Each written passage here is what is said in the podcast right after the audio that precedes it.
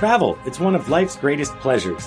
When we journey abroad, we discover new places and meet fascinating people, but we also gain perspective and take on a wider view of the world around us. That was Trevor Ranges, and I'm Scott Coates. After more than 25 years living and working in Asia, we've developed an amazing network of interesting characters throughout the region. Talk Travel Asia is our way of sharing them with you. Plug in and get connected to hot tips, interesting perspectives, and expert travel advice as we cultivate travel insight through intelligent conversation. Helping you travel more smoothly and happily is what this episode is all about. Recently, we did an episode called Don't Do That to help travelers to Asia stay out of trouble while traveling the region. Well, this episode is its companion, and we're going to put a more positive spin on a similar topic by offering you some of our best travel hacks. So get ready for some winning tips, which will make your journey even more enjoyable and incredible. From Bangkok, Thailand, I'm Scott Coates, and with me, as always, is Trevor Ranges not always in Phnom Penh, but uh, have been here for quite a while now. But uh, I'm still enjoying it. It is the rainy season here in Phnom Penh. We're recording in August 2020.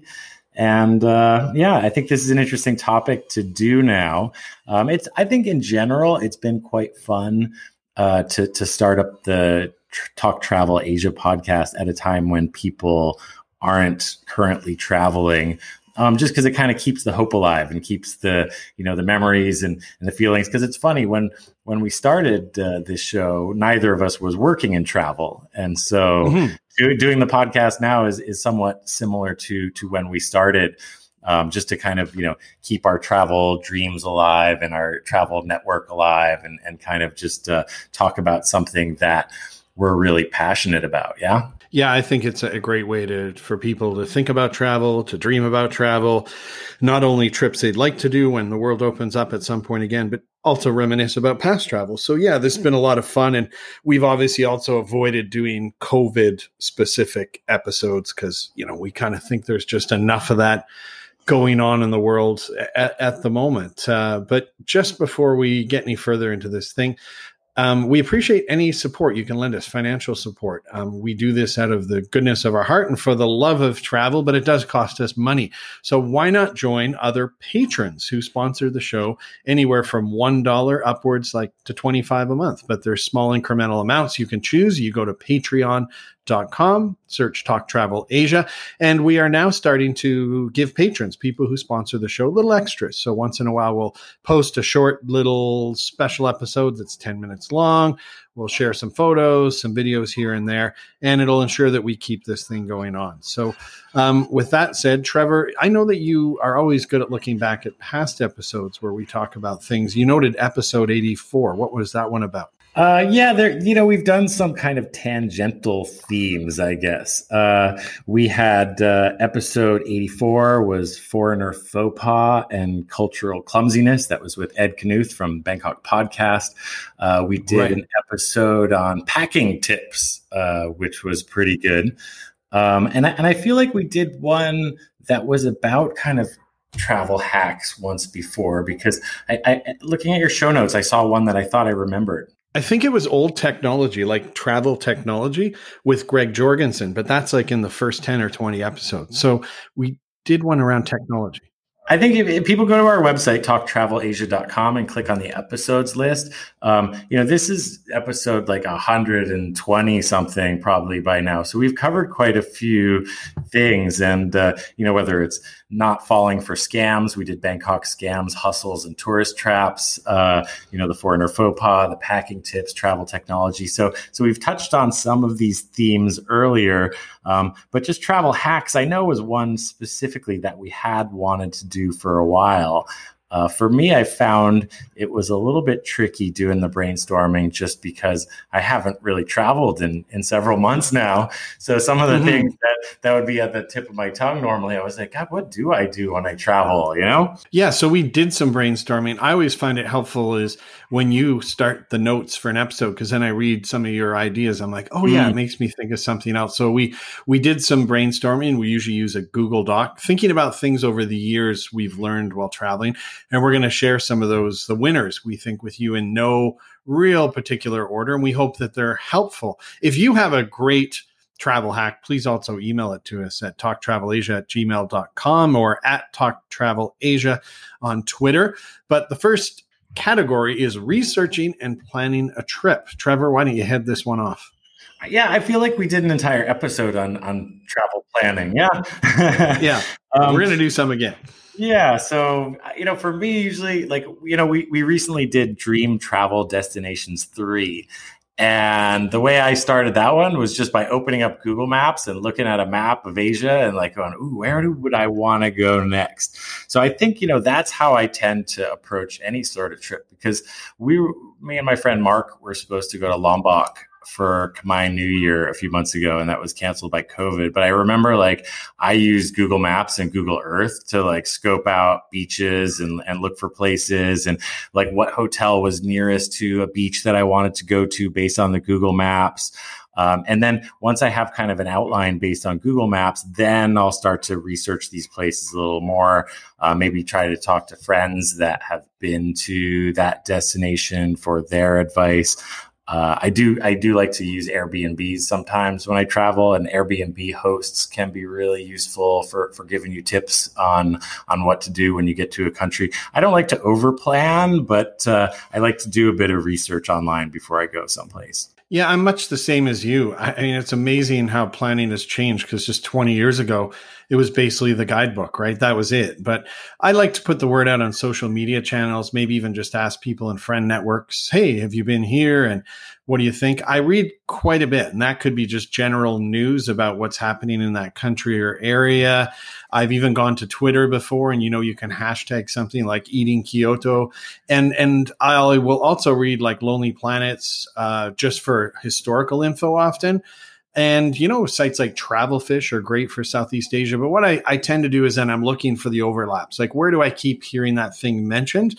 And uh, some of those hashtags again on, on Twitter can be quite good. Get an idea for what I might do, but again, don't totally overplan it. And the one thing to keep in mind with restaurants, well, I like advice is that if they're mentioned everywhere, often you show up and then it's just turned mm-hmm. into a tourist only restaurant or it's queued up to get get inside. Now, I know you have very specific ways to book hotels, Trevor, when you're traveling that are a little different from mine. What do you do? Well, I mean, one of my big things, I don't I don't really like to travel to a place when it's peak season in general. I like to try and travel on off seasons just because I like to experience places when there's less people. So, so this tip for hotels probably only works on off peak times. Um, but I usually only like to book the first night or two at a place uh, that I'm headed to, especially if it's the beach.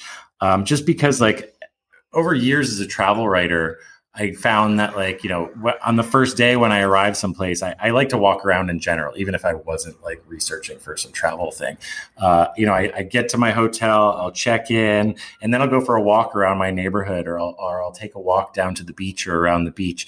And invariably, within the first 24 hours or so, I'll find a place that I, I like much more than the place that I'm staying at um, because you know it's closer to the beach or you know it's not next to some really rowdy nightclub um, and uh, lots of times you can even get a better deal, you know, on the spot there. Uh, so I, I, don't like to to book all my hotels. I don't like to book more than a, a day or two, really, uh, just because I like that flexibility uh, when I get on the ground. I admire your ability to do this, and I want to be able to do it. I tend to think I dial things in a bit more, spend a reasonably good amount of time like on agoda.com or social media trying to get an idea so I don't waste time. In my mind, in accommodation. I kind of want to know where I'm going. But my my travel hack would be I think like never arrive early in the morning or worse yet in the evening without a room booked because like early morning they don't maybe know who's checking out and you can't get in for a while. So if you have a room booked and there's one free, then you'll get in if you've arrived before check-in time. And walking around at night and dark trying to find a room, like, ooh, that that really sucks. But I, I kind of agree with your method. I'm just not very good at doing it. That's actually really good advice in general, just for like when you're booking your flights, uh, even just like regionally. Suppose you're flying from from Bangkok to Hanoi or something like that. I try to avoid those flights that that arrive too late at night, you know, or during peak rush hour. You know, one time we landed in Manila. Yeah, we landed in Manila at like rush hour, and and it took like hours just to go a couple of kilometers. So I think that's another good one too. When you're when you're booking your flights, really pay attention time and and, and arrive at a reasonable time. Don't worry about what time you're leaving. Worry about what time you're getting there. Oh, unless you have to worry about the rush hour for your departure too, right? Yeah, yeah. Don't. Yeah, that's a good point. Don't go to or from airports in rush hour. Um, if you got that super early morning arrival, either kind of have it arranged with your hotel to have an early check-in or have a plan that you can go out and do something for a little while but yeah those are those are good ones. Now i know that you're really good at finding good flight rates. What what do you do to do that? Um you know it's I, I you know you just got to spend a lot of time doing it for years AirAsia i mean AirAsia is great in general but you know i used to just wait until AirAsia had some super cheap flights or, or free flights sometimes. And then i'd arrange my vacation around around the flights that i could get you know and, and my, my dad actually does that too and he's a bit of a travel jedi. Um, his vacations are often based around where he can get the best deal on a flight. Um, now i use a website called just fly uh, Just Fly has pretty good websites. Uh, in recent years, Google Flights has gotten really good. Um, Google Flights I like because you can kind of set alerts for flights. So, like if you think you found a good rate, uh, you can set alerts, and then Google will send you an email anytime they they get a better rate than the one that you'd found. Uh, and I think that's pretty handy. Yeah, I was impressed with Just Fly. I used it for a flight to Hawaii a couple of years ago. You recommended it. I found you could get good prices. I also like to use Skyscanner once in a while. Um, they have desktop, but they also have app versions. But Skyscanner gives you a pretty mm-hmm. broad view of all the flights out there. And a friend of mine gave me a tip is he said if you've been searching on your computer for flights or hotels, um, use incognito mode. So you can usually open a window on a browser incognito, which means that the website can't see your cookies and see if you've been there because sometimes they will notice that you've come and looked at a flight a few times and it'll inflate the price and so forth. So you can often get a better deal if you go back in incognito mode, which I was quite surprised. Yeah, that's great. My dad taught me that one years ago. We actually should have had him on the show today because he's like he he knows the every little hack, and that was one that he taught me years ago. That yeah, they they he didn't even know what cookies were, but he's like, you know, this thing knows that I checked this flight before, and if I if I do this, you know, like hey, if he's like if I sign in with a different user, then I get a different rate. So that's totally true. Another thing for for flying for me is that uh, I I usually book a special meal. Uh, when I make my reservation, I'll choose like I, I, mix it up. Sometimes I get the Indian vegetarian, sometimes I get the halal. Uh, just I, I, I try to choose different special meal options, um, mm-hmm. and I mm-hmm. do this because uh, they they serve you your food first. Yeah, right. That's one of the first things they do is they go around and they serve all the people who have special meals first. Um, and then that's great uh, because then you're done first too. Right. Uh, and then if if you need to use the toilet after you eat, uh, then you know you're you're done before most of the other people have even been served. Or I, I, just like being done, and you know then you can get up and stroll around a little bit or, or whatnot. I don't tend to eat a lot on the airplanes. Again, I bring my own snacks uh, and and you know dried mango, an orange, something like that, some fruit. Um, but if you're going to get a meal, get the special meal. Yeah, that that's a really really good one. And now we've done a whole episode on packing tips, but we're going to touch on some good packing hacks. You might not have heard it before, but maybe we have some new ones. So, Trevor, I think you're better at packing than I am. So, why don't you lead this one off? I don't know. You know, I do. I do take pride in my packing skills. Uh, this this first hack was one that I came up with only about a year ago, uh, and I, I did it successfully a few times, but I haven't done it in a while. And that was you know, while I was unpacking from returning from a trip, I realized, oh, I didn't need to bring this. Oh, I should have brought that. And so, right then and there, I made a list of all of the things that I should have brought or I didn't need to bring. Like, I made the packing list as I was unpacking. Hmm. And then I put that in the suitcase. So, and then I put it away so that next time I needed to go on a trip, I opened up the suitcase and it already had the packing list in there. Now, I, I don't know what happened to that list, unfortunately. So I'm probably going to have to make another one. Okay. But, but having the pack in your suitcase is like, and you might need different packing lists because I used to go to the beach quite often and I used to have a beach bag and like I would get back from the beach and it had like hammock and, and a couple of rafts and like frisbee, like all my beach stuff. And I'd get back from the trip and I'd clean everything out and then I just pack it all right back up again and stick it in the closet. So my beach bag was was already packed. Hmm. Um, but if you can't do that, I, I think the packing list is is a great one. Yeah, that's a great, great one. Um, why don't you keep going there? What do you? I see you say you pack early. Yeah, you know it's funny. I, I usually pack like a week before I go on a trip. Um, and and there's a few reasons I do this. Number one is like there's certain clothes that you definitely want to bring on a trip, and sometimes you, you might forget, or you know you want to go do laundry, but you end up wearing it, and then you're like, ah, it's dirty, you know. So if I pack like a week early, um, then I definitely have the things in there that I know I want to bring. And then like you, you always tend to forget things when you pack, you know? But if you start really early, then like a day later, a day later, two days later, you'd be like, oh yeah, oh yeah, like you'll find things in your house that like, oh, you should bring, you should bring, you should bring. And then by the end of the week, you can weigh your bag and be like, oh, this is really heavy. You know, I got like everything in here. So then you can actually start like taking things out or evaluating. So I find like, you know, just packing early and doing it over the period of a week um, will make you have like the perfect suitcase by the time you're you're ready to leave on your trip.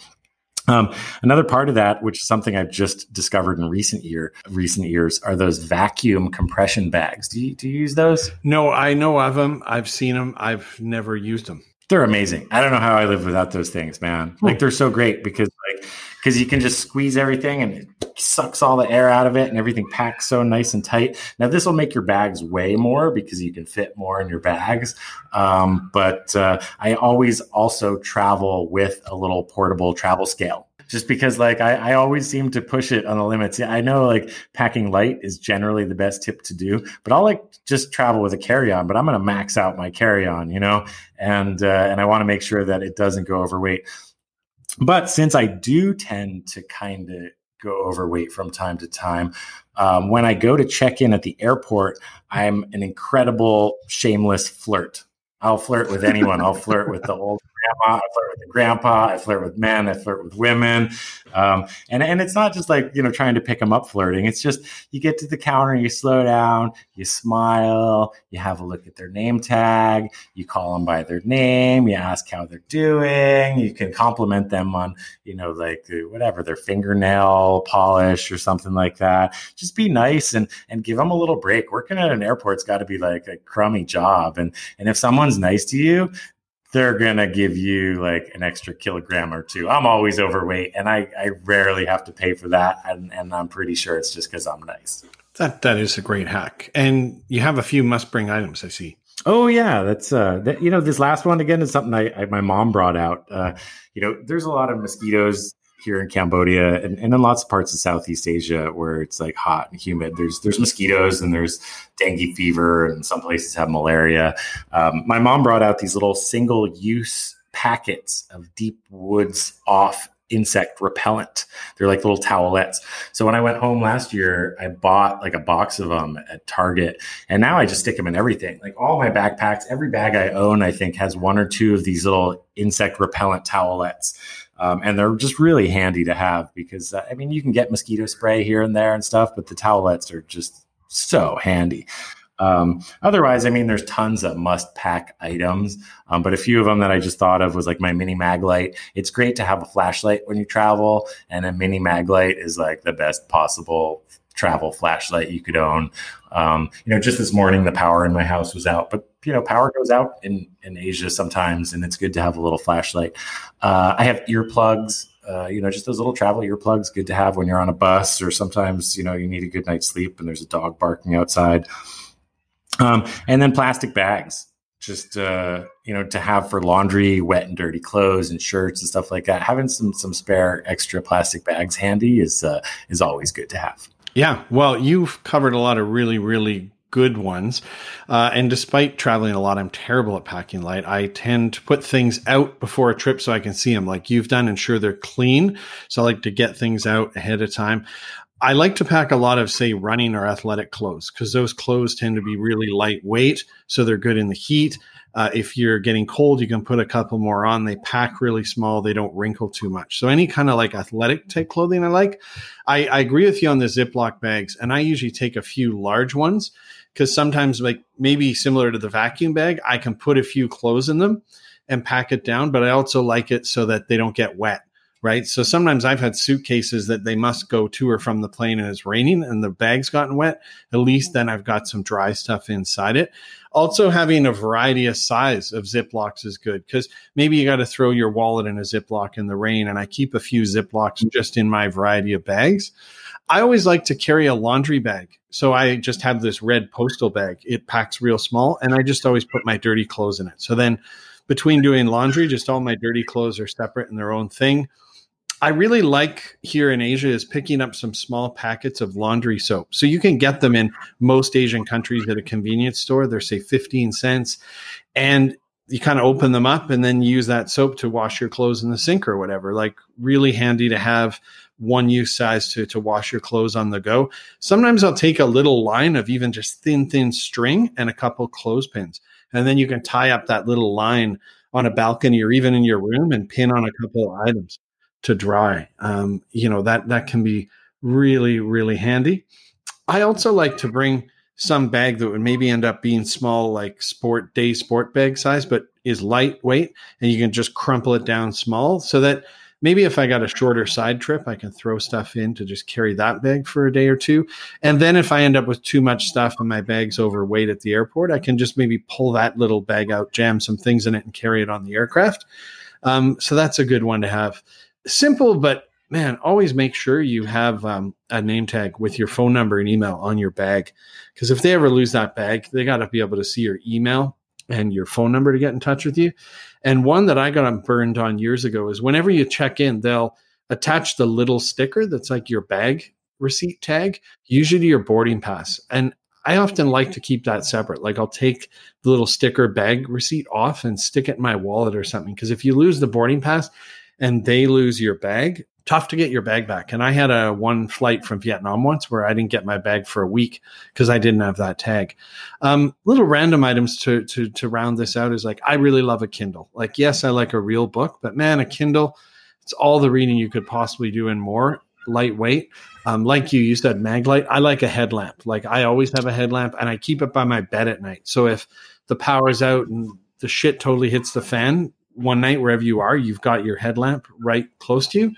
I also like to carry Gravol or Dramamine, which is the active ingredient for motion sickness, but it's also really good for sleep. Like if you can't sleep, pop one of those. It'll help. Uh, wet wipes and tissues always good to have. I also take a little toothbrush and toothpaste and underwear and throw it in my travel bag that like I have on the plane or on the bus. That way I can just quickly freshen up. Yeah, you know, I'll comment on a few of those. I do also travel with a piece of string and a few uh, uh what are they called? The little clips for hanging things, clothespins.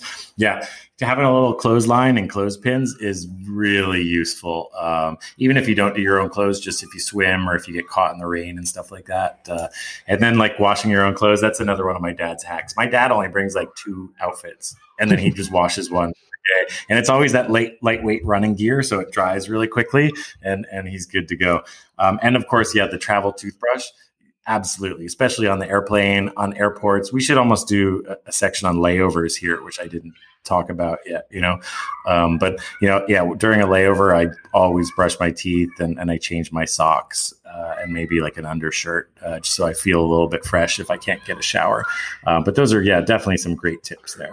Good one. Well, the next category is airplanes. So, what do you what your what's your hack for airplanes? Take lots of drugs and knock yourself out, and you know, I it's so funny even like as a travel writer for many years and a travel professional uh, as well. It's funny that like I hate traveling by airplane. I just I can't sleep on planes. Um, so my travel hack is just fly during the day. Try not to get like red eye flights, um, and then bring plenty of reading material. Like the Kindle's great, like you said, the old Kindle. Like I have a Kindle One, but for airplane travel hacks, God, I don't know. I probably got more for layovers. You know, one thing I learned years ago, which might be useful now, is that little air nozzle that blows air on you from above your seat. Many years ago, I saw this this special about how, like, if someone sneezes two rows behind you and how those germs spread, that that little air nozzle that blows air on you actually creates like a little pocket of air around you that'll force other people's germs to to to go around you.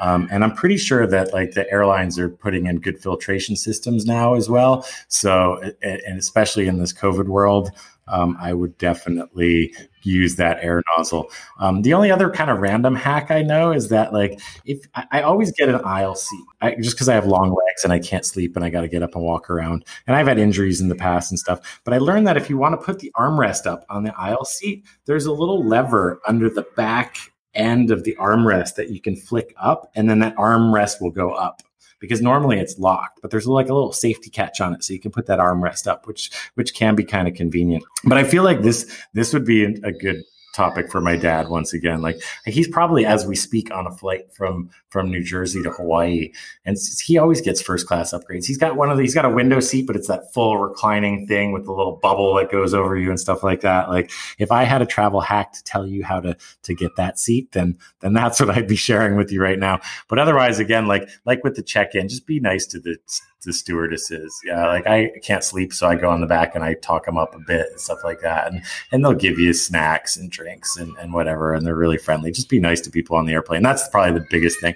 Be patient. People on planes drive me nuts, and and I just try to keep calm. That's what the drugs are for. Some Xanax, nothing uh, nothing too serious, but just to to keep calm, relax, keep your cool, wait till it's over. Sure. Well, I, I've got a few that I try and live by. Is is ensure you don't get a seat in the final row, as usually those final row seats don't recline at all. Even like a short flight, if you can't recline at all, that sucks. So don't take that final row seat.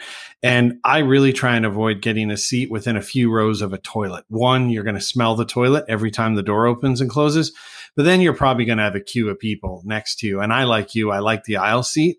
And if there's like a queue of people waiting to use the toilet, you've always got someone standing uh, next to you. I always try and take my own bottle of water or even an empty bottle on that I can refill on the plane just so I've got lots of water during the flight. I like to bring a pair of my own headphones with like a regular headphone jack because often those headphones on the plane really suck. So, got to have my own pair with a headphone plug. I'm very polite when ordering alcohol so I can get more. You know, often they're kind of give you one or two drinks. And if you're really polite and you're patient and not pounding them back and you go back, like you said, just be nice and nicely ask them, Hey, uh, could I have another red wine with my movie? They're usually fine with that. I think you taught me this one, but I like to put you, everyone puts their bag in the overhead right above them. Put it on the overhead in the aisle opposite you. That way, if anyone goes to go in your bag, you can see, but also it's actually easier to get to. You just kind of stand up and you reach across to the overhead across is a really good place to do it. And then I just like to make sure that I've actually downloaded podcast music and maybe a few videos to my device, right? So I've actually got the content on there from my flight.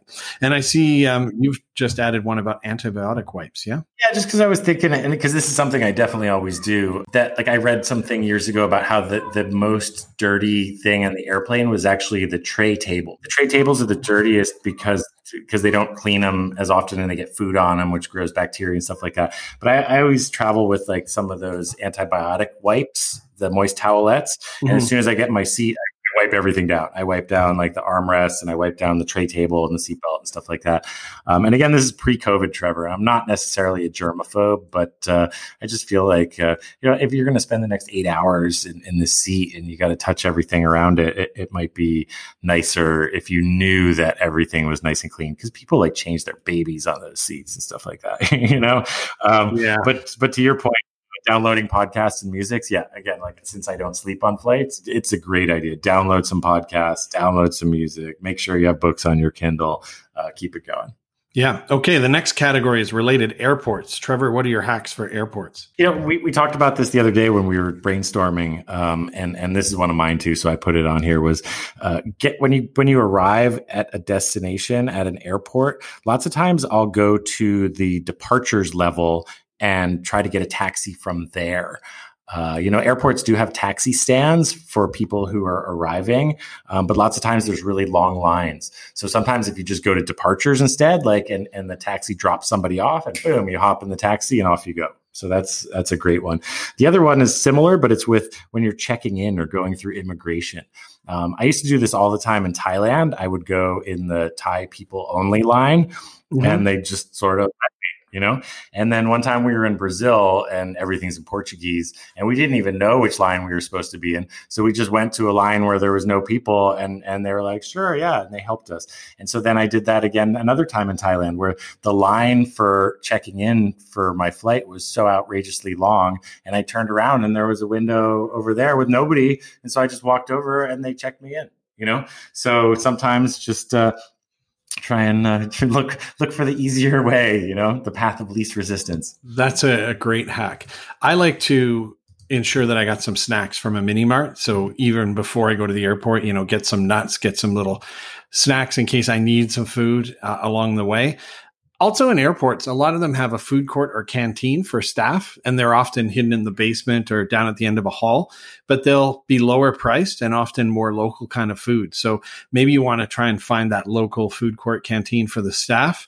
I also like to if I have a long layover is like walk to the very end of the longest part of the terminal because there'll often be a row of chairs where you can really lay down.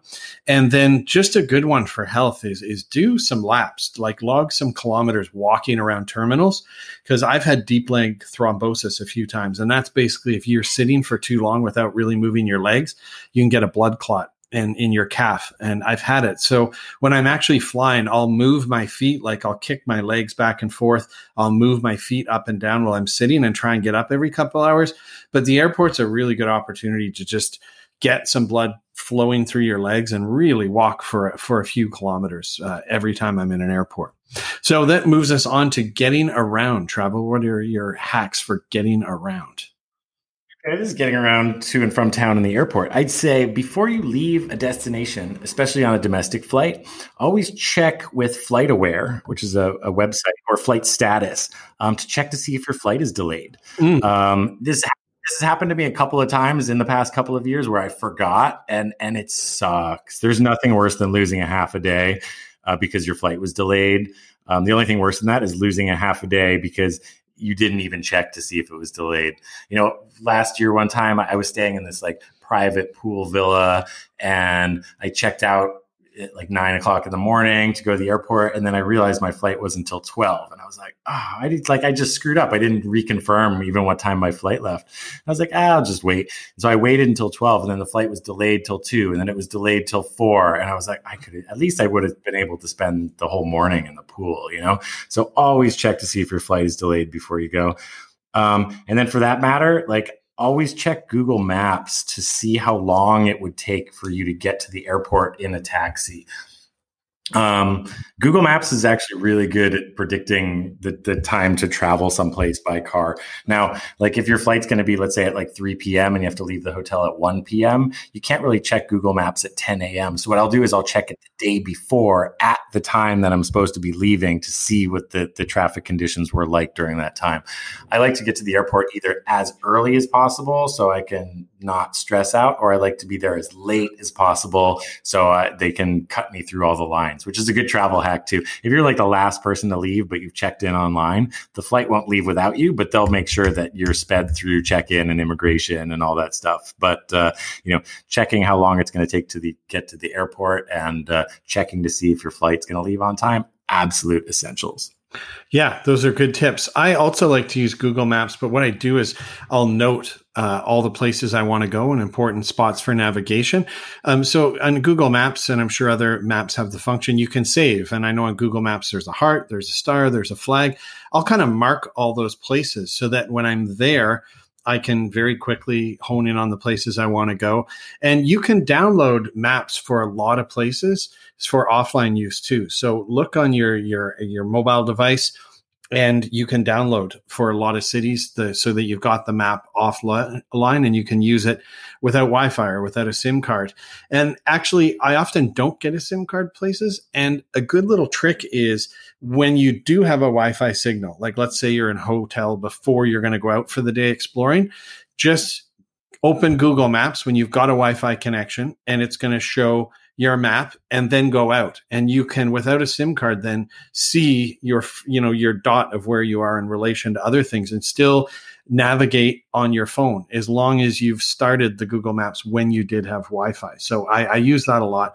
And um, i like to try and string together a number of places to just create my own walking tours. Like maybe I'll look at a place I really want to go that's far away and then find a number of places along the way and then just walk to and from. And I try and also plan some streets through residential areas because it's always kind of neat yeah, you you want the main thoroughfares maybe with shops and that, but then seeing a couple residential streets is neat to see how people live, and then you maybe see a neighborhood bar or pub too, just with locals, and you pop in for a pint. So, um, yeah, those are some I like. And our next category then was going to be apps and files. Um, this is such a big part of travel these days, and, and maybe I'll just continue in, with this one. But I save all my airline tickets, hotel vouchers, and other PDF docs in a few places. One in my Gmail account, and I'll create, say, a label for all those things for that trip.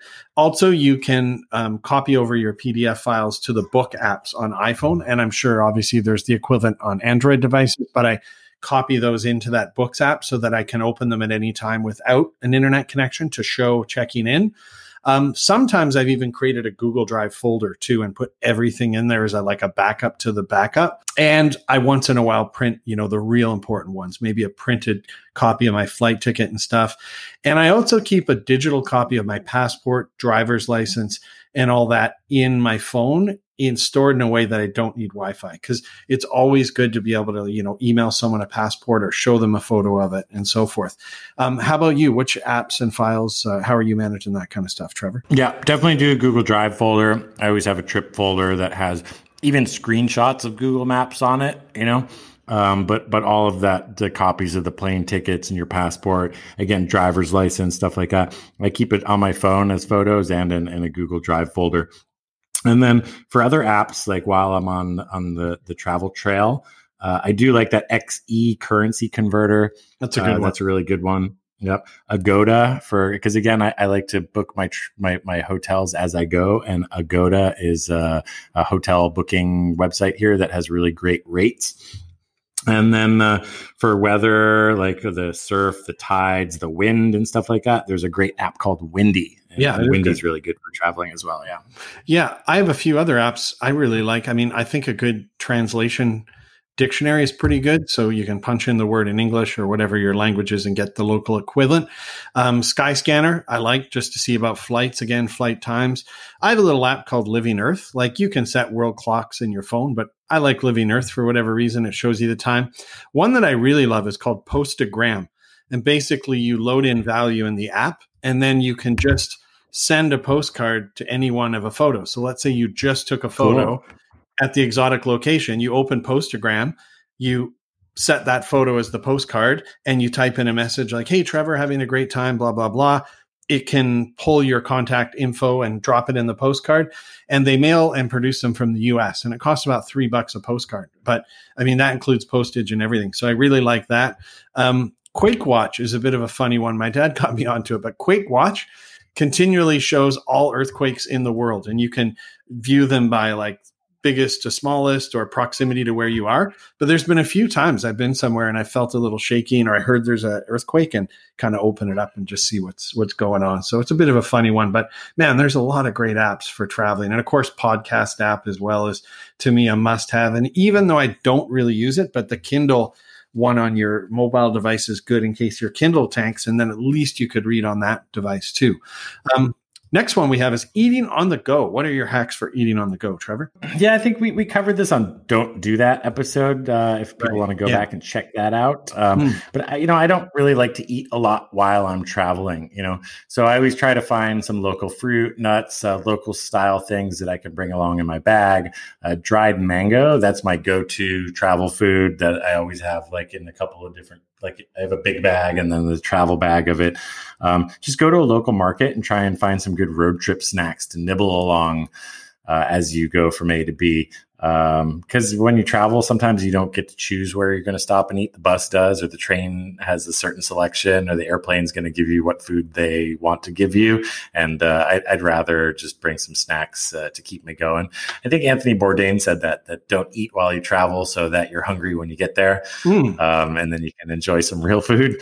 Yeah, uh, yeah. Try try to bring some snacks and and don't don't have to eat what they force you. Yeah, I like to carry like a couple power bars or, or you know those athletic oh, yeah, type yeah. bars if you can get them in the West or granola bars, and I just keep them in my bag. And I find it's been a great trip when at the end of my trip I still have that bar because I didn't have to eat it. Mm. But having a couple of those or like a Snickers bar tucked in your bags just in case is really good. Yeah, but Snickers melts and gets all mushy. Yeah. That's why those old power bars, the old power bars were the best, but they don't even make them anymore, I don't think. Yeah, but any of those kind of granola bar type things are just good. And again, I love it when at the end of the trip I still have them and they're kind of smashed. It means I got great food and I didn't need them. but in much of Asia, like convenience stores are really upping their game, and a lot of them have like okay sandwiches, maybe even some sushi type rolls. Little sandwiches you can just grab and take them along. Mints and gum are always good. I mean, you don't want to have bad breath when you're chatting with a local after that tuna sandwich you just had. Um, in Japan, most train platforms have great little bento boxes to go. So that's a snap to get some good one. And this might mean I have a drinking problem, but I often carry 100 mil bottles that you can buy, you know, any any little drugstore or dollar store. And the important part is they need to say 100 mils on them. And then I put my favorite Mm. alcoholic whiskey or whatever in it. So hey, when I'm commuting, and I want like a JD and Coke. Like I can have a JD and Coke. So I usually carry a couple of those. You can carry them onto a flight if they're 100 mils or less.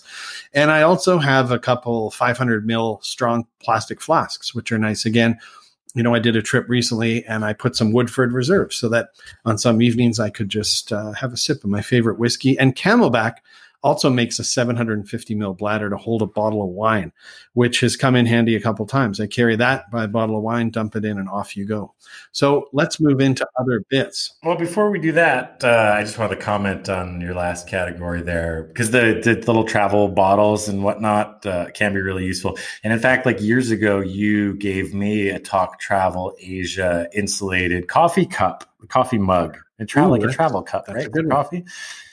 Yeah, and I I travel with that everywhere, man. Because even like at the airport, it's like I'll get like a nice coffee or something, or I'll get a coffee, and and and it's great. I mean, Starbucks, if you're going to go to Starbucks, gives you a discount. But uh, you know, like I don't want to use plastic whenever possible. So like bringing your own water bottle, bringing your own coffee cup, like you know, some of this stuff can be a little bulky, but uh, these are things I use every day. So it's kind of it's nice to have those. I'll, I'll back you up on that. That insulated mug, and you can buy a Talk Travel Asia one, but it keeps coffee hot, of course. But I really like them for having, say, a gin and tonic by the pool because a lot of hotels they don't want you bringing your own booze.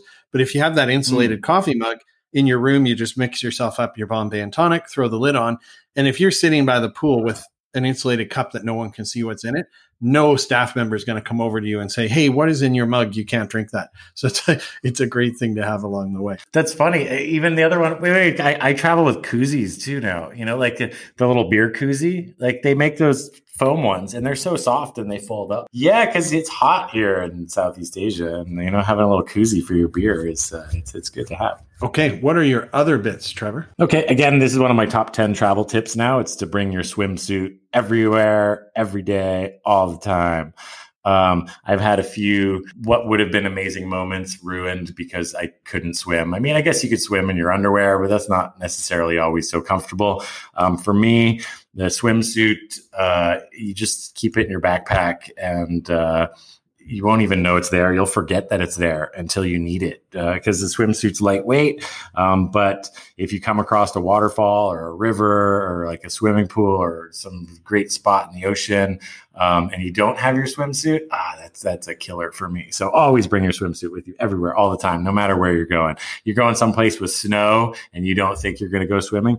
Bring your swimsuit. Put it in your day bag. Hot Someone's going to invite you to like an uns. Hot spring, exactly. It's going to happen, and you're going to be like, ah, if I only I had my swimsuit. Just bring. On a related one, I always carry a microfiber towel now. I have a couple different sizes, but A, yeah, it's a towel.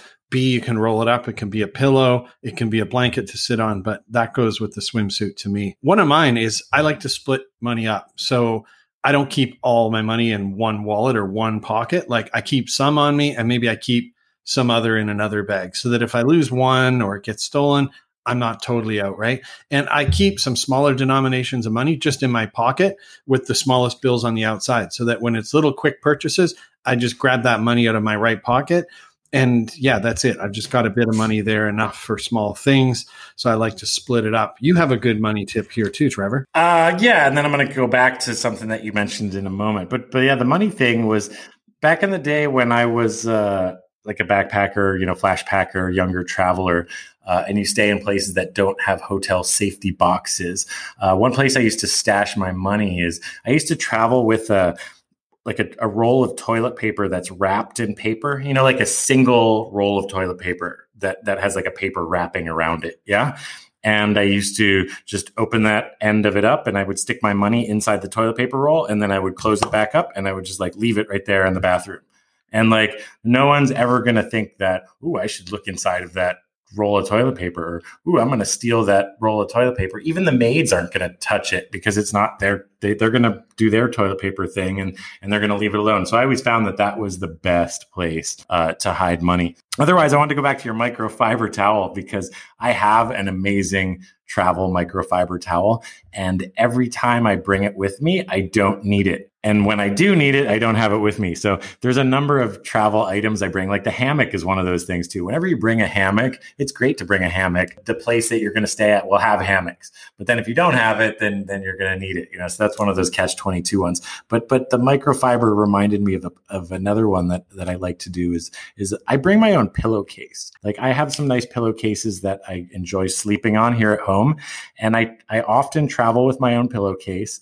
And then when I check into a hotel, I put my pillowcase on on the pillow that I'm going to sleep on. And I think it just makes me sleep better because like, you know, you're you're sleeping in a strange bed in a strange room in a strange place, but but if your face is resting on something that your body is accustomed to, I think psychologically like mentally, uh, subconsciously you you're you'll sleep better and you'll feel more relaxed because you have something familiar right there. Well, a companion to that, and I don't do this often, but I actually may be doing it in about a month when I go on a cycling trip and may have to stay in pretty rural areas, is like a sleeping sheet. So a lot of for sleeping bags, you can get like a very, very thin kind of, you know, tube that you slide into first and then into a sleeping bag. Packing that along isn't mm. a crazy idea either. So that if you think you might end up in some places where like maybe it's not quite as clean as you like, you can just slip into that too. Um, we've had a bit of crossover on these last few ones that were on our uh, don't do that episode but i think they're good to now say do them and both of you and i agree that when you arrive mm. somewhere like if you're not in a rush like slow down take a breath grab a water walk a couple hundred meters away from the station sit down somewhere else let the crowds disperse let all the the rip off touts find people and then take a breath and move off. Yeah? Yeah you know in general that's probably the best travel hack or travel advice I could give anyone is just to to relax and try not to rush off anywhere or rush to do anything. You know, chances are that bus that you think you're late for is either going to leave late or it left mm. early. Yeah, I agree. and there's nothing you can do about it. Or like, how long is it going to take to get from A to B? No matter what anybody tells you, it's going to take how long it takes that's all there is to it you know? So my best travel hack is just to kind of leave the stress and pressures and expectations and everything behind. Don't pack those things.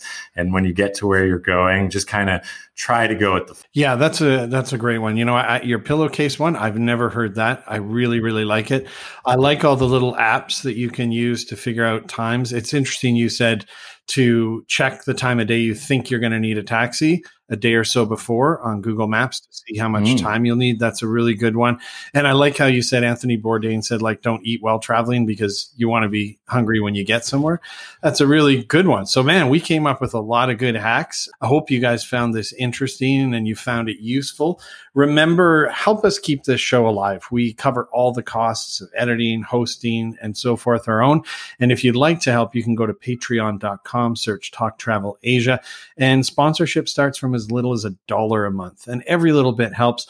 And we're now starting to put up the odd little patron only episode that if you donate, you'll get a special little shorter episode, share some photos, even the odd video here and there. If you have a great travel hack, uh, do email us at uh, talktravelasia at gmail or at talktravelasia on Twitter and share that travel hack. And we have great show notes, right, Trevor? Yeah. You know, I enjoy doing the show notes, and I think it's a great feature of uh, our Talk Travel Asia platform. Um, you know, I don't know that this one would have a Google Maps, but we like to make Google Maps for all of our episodes. We like to do photo galleries. Uh, we have links to other episodes. So uh, after you finish listening to this episode here in a minute, go to talktravelasia.com and you can see all of our old episodes there.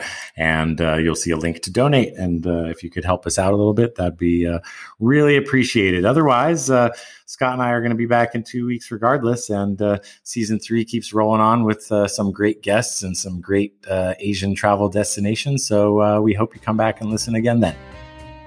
Thanks for joining us on Talk Travel Asia. We look forward to sharing with you again soon. Hey Scott, do you remember the time we walked on top of the wall at Angkor Thom